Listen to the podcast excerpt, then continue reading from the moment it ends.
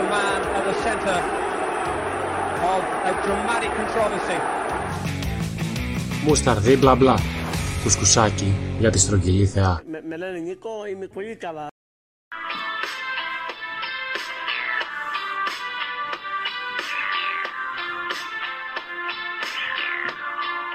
Καλημέρα.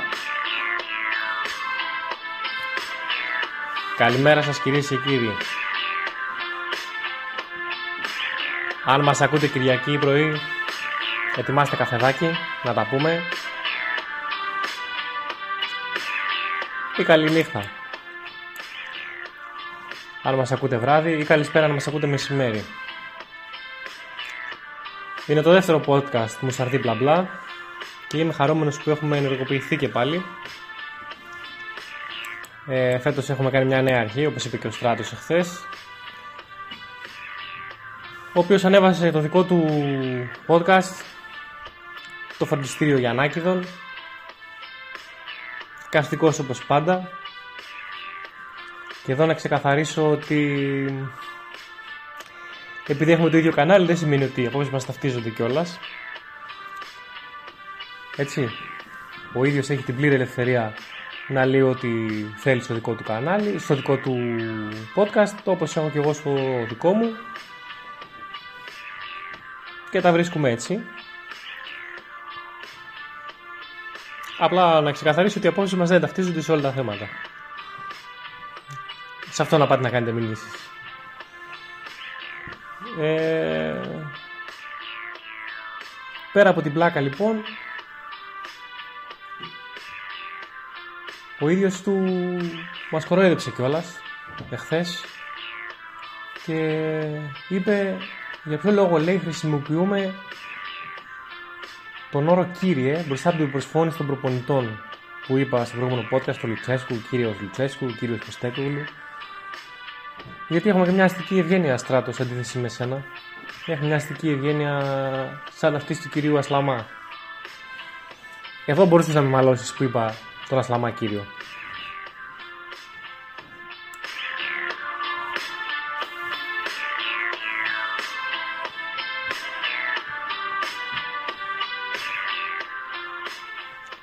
Ελπίζω να σας άρεσε και το νέο intro που βάλαμε. Νομίζω έχει την πλάκα του.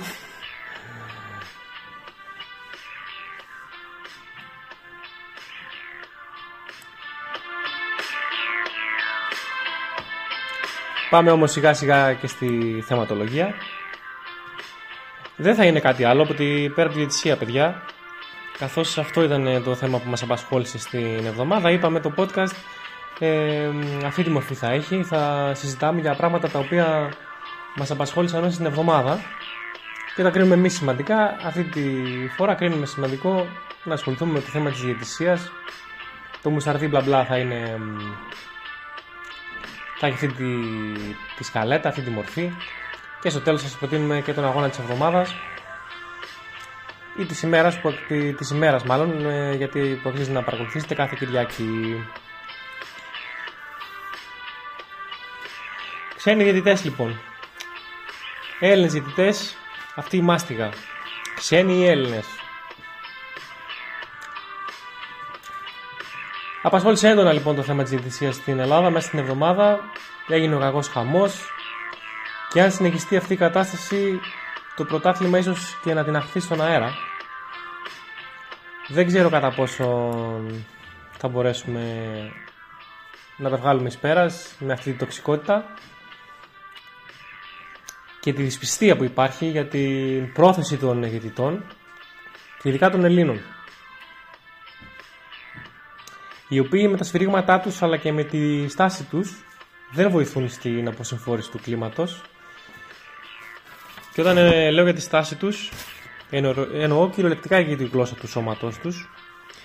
Την ώρα που κάποια μεγάλη ομάδα τρώει, τρώει γκολ Εκείνη την ώρα, άμα δείτε παιδιά το κοντινό, είναι να τους λυπάστε τους ανθρώπους. Οι άνθρωποι αλλάζουν αρχικά 100 χρώματα από το άγχος τους. Στην αρχή παρακαλάνε οι ίδιοι να μην, ε, να μην πάρουν την ευθύνη πάνω τους στην κατοχήρωση τους γκολ. Παρακαλάνε να πάει στο βάρ. Όταν παίζει μια μεγάλη ομάδα, μια μικρότερη, έτσι. και βάζει γκολ η μικρότερη ομάδα και πηγαίνει στο βαρ. Ιδρώνουν, ξαναειδρώνουν. Άμα τους γίνει κοντινό είναι να τους λυπάστε. Αφού πάνε στο βάρ λοιπόν και επικυρωθεί το γκολ, αλλάζουν άλλα 100 χρώματα. Μην τυχόν και στραπατήσει η μεγάλη ομάδα και δεν ξέρουν τι θα τους ξημερώσει.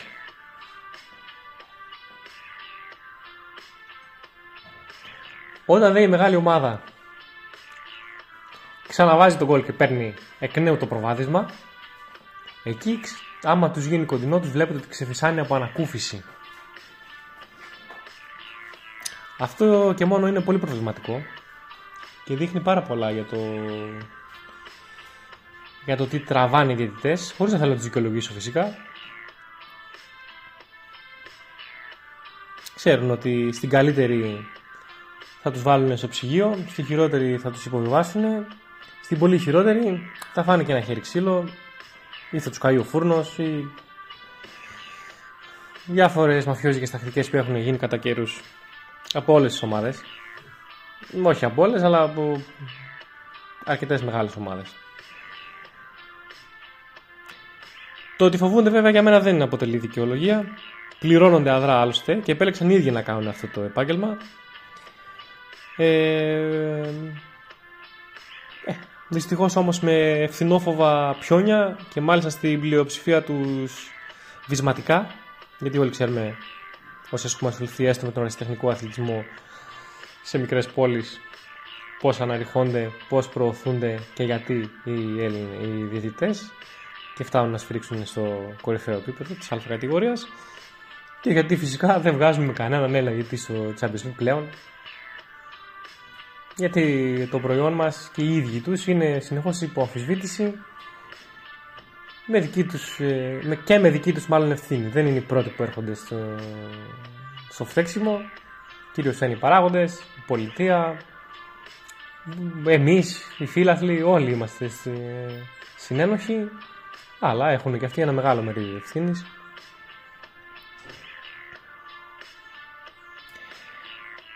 Και είναι κρίμα, παιδιά, να έχουμε αυτές τις διαιτησίες γιατί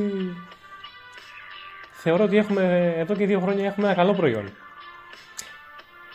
Όταν λέω έχουμε ένα καλό προϊόν, έχουμε τέσσερις ομάδες να εκδικούν το πρωτάθλημα μέχρι πέρυσι μέχρι το Μάιο. Φέτος φαίνεται, δεν ξέρω αν θα γίνει το ίδιο, πάντως φαίνεται τέσσερις ομάδες στημένες πολύ ωραία, με η καθεμία με τη δική της φιλοσοφία.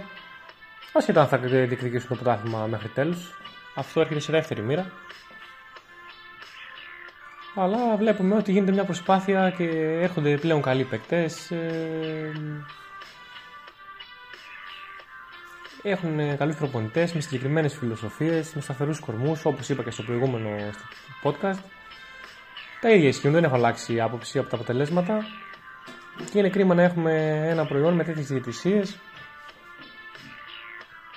Γιατί κάνουν κακό στο προϊόν. Και έτσι δεν μπορεί να αναβαθμιστεί και το, το πρωτάθλημα. Βλέπετε οι ομάδες κάνουν και μια σχετική επιτυχία φέτος στην Ευρώπη μέχρι στιγμής και στην Ελλάδα συζητάμε για οτιδήποτε άλλο εκτός από το ποδόσφαιρο. Ποιος έχει τις ενώσεις, ποιος πήρε τη διαιτησία, ποιος πήγε στο τάδε άρμα, αν άλλαξε άρμα ο ένας. Καραγκιουζιλίκια με λίγα λόγια. Θα μου πεις, πέφτεις από τα σύννεφα. Ή και αφού τα λες ρε μεγάλε τι έχεις να προτείνεις. Έχω να προτείνω κάποια, κάποιες λύσεις που θεωρώ ότι θα μπορούσαν να βοηθήσουν.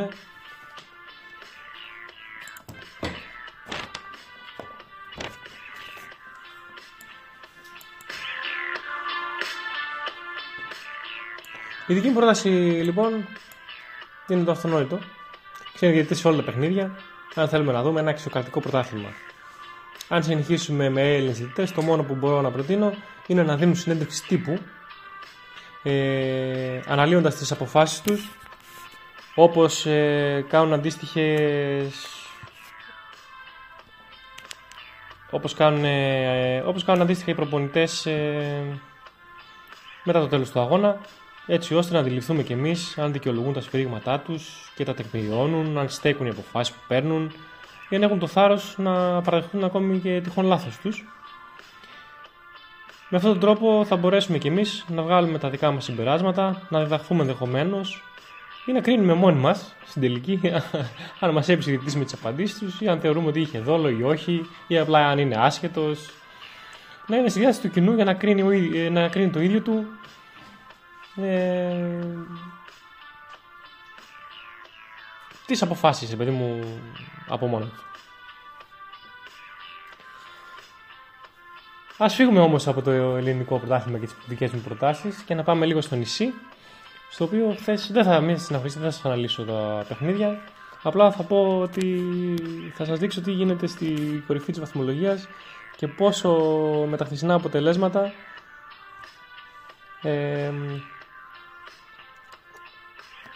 στην 7η αγωνιστική έγινε ροντέο με την ήττα της City η οποία έχει 17 βαθμούς με την νίκη της Tottenham με τη Liverpool η οποία έχει 17, με την νίκη της Arsenal η οποία έχει και αυτή 17, η Liverpool που έμεινε στους 16, η Aston Villa που πήγε στους 15 και η Brighton που είναι και αυτή στους 15 και ακολουθεί η West Ham στους 13.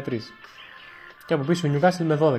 Βλέπετε ότι από την πρώτη μέχρι την 8η θέση οι ομάδες έχουν μόλις 6 βαθμούς διαφορά. Και μιλάμε για καλές ομάδες, παιδιά, έτσι.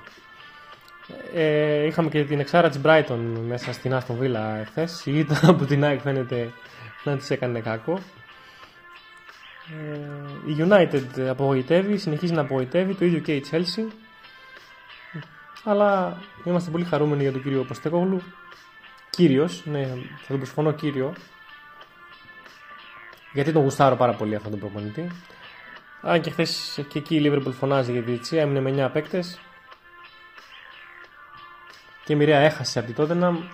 Βέβαια, εκεί που το παιχνίδι έδειχνε ότι θα λήξει 1-1 ακόμη και με 9 παίκτες, η Tottenham ανέβηκε μπροστά, έγινε μια σέντρα από το πλάι και ο Μάτι έστειλε την μπάλα στα δίχτυα της ομάδας του στο 96ο λεπτό και πήρε το πολυπόθητο τρίποντο. Χαμός στο νησί. Μέσα αυτό θα έχουμε και Champions League, αλλά δεν θα ασχοληθούμε με αυτό για να κρατήσουμε κομψό το podcast. Είπαμε δεν θέλουμε να ξεπερνάει τα 10-15 λεπτά, έτσι ώστε να ακούγεται ευχάριστα και να θέσουμε επιτάπητος κάποια ζητήματα ε, έτσι ώστε να, να μπορείτε να τα περιεργαστείτε κι εσείς.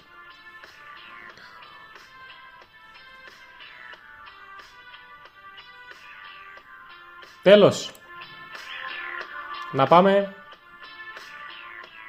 στον αγώνα της εβδομάδας. Τον αγώνα της ημέρας ήθελα να πω, δεν ξέρω γιατί επιμένω να το λέω τον αγώνα της εβδομάδας.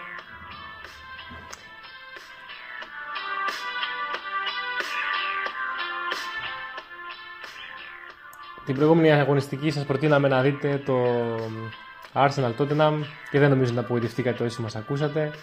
Εντάξει, ήταν αρκετά προφανής επιλογή. 2-2 το σκορ, ματσάρα, derby λονδρέζικο, ε, ένα από τα παιχνίδια που μας κάνανε να αγαπήσουμε το ποδόσφαιρο και να γίνει χόμπι μας. Σήμερα όμως, επειδή τα παιχνίδια στην Αγγλία γίνανε εχθές, νομίζω ότι το μάτι της ημέρας είναι εγχώριο και είναι το Παναθηναϊκός ΠΑΟ. Εκεί θα κρυθούν πολλά. Στην ουσία δεν θα κρυθεί τίποτα βαθμολογικά, αλλά θα, ε, για μένα θα κρυθούν πολλά στο πώς θα παραταχθούν οι ομάδες μέσα στο πρωτάθλημα. Ο Πάοκ δεν είναι καλός σε σετ παιχνίδι, αλλά στην κόντρα είναι ομαδάρα. Ο Παναθηναϊκός το γνωρίζει αυτό. Θα πάει σε σετ παιχνίδι, θα προσπαθήσει να σκοράρει νωρίς, θα αφήσει χώρους ε, στο Πάοκ φοβόμενος μη φύγεις σε αντιπιθέσεις. Δεν ξέρω πώς ακριβώς θα το θα το δούνε. Αυτά τα ερωτήματα θέλω να απαντηθούν από τον Παθηναϊκό. Από τον Πάο θέλω να δω πώς θα ανταπεξέλθει σε μια δύσκολη έδρα και στο πρώτο του ντέρμπι στην Αθήνα. Πέρσι, να θυμίσουμε, κέρδισε εκεί μέσα 0-3. Πέτυχε τον Παθηναϊκό στα χειρότερα του και του... τον κέρδισε εύκολα. Ο οποίος Παθηναϊκός βέβαια κέρδισε μέσα στη Τούμπα πέρσι. Αυτό είναι το ωραίο φέτος με το. Φέτος και πέρυσι με το πρωτάθλημα. Αναπάντεχα αποτελέσματα, νίκες σε αντίπαλες έδρες. Ε, αυτό θέλουμε να βλέπουμε. Ελπίζω να υπάρχει μια καλή διαιτησία. Ο Πορτογάλος ε, Μάρτινς είναι στο, στο παιχνίδι, διαιτητής. Αυτό να ευχηθούμε να γίνει ένα καλό παιχνίδι στις 7.30 ώρα ο αγώνας και δεν, δεν διστάζω να προτείνω τον κόσμο να το δει παρόλο που πρόκειται για αγώνα ελληνικού πρωταθλήματος. Νομίζω ότι έχουμε δύο ομάδες πολύ καλές με διαφορετική φιλοσοφία η κάθε μία και αν το παιχνίδι ε, γίνει μόνο εντός των γραμμών θα παρακολουθήσουμε ένα ωραίο παιχνίδι ανεξαρτήτως αποτελέσματος. Αυτά λοιπόν από μένα για σήμερα. Χάρηκα πολύ που ακούσατε το podcast. Ανανεώνουμε το ραντεβού μας για την επόμενη Κυριακή. Κυρίες και κύριοι, καλή Κυριακή και καλή εβδομάδα.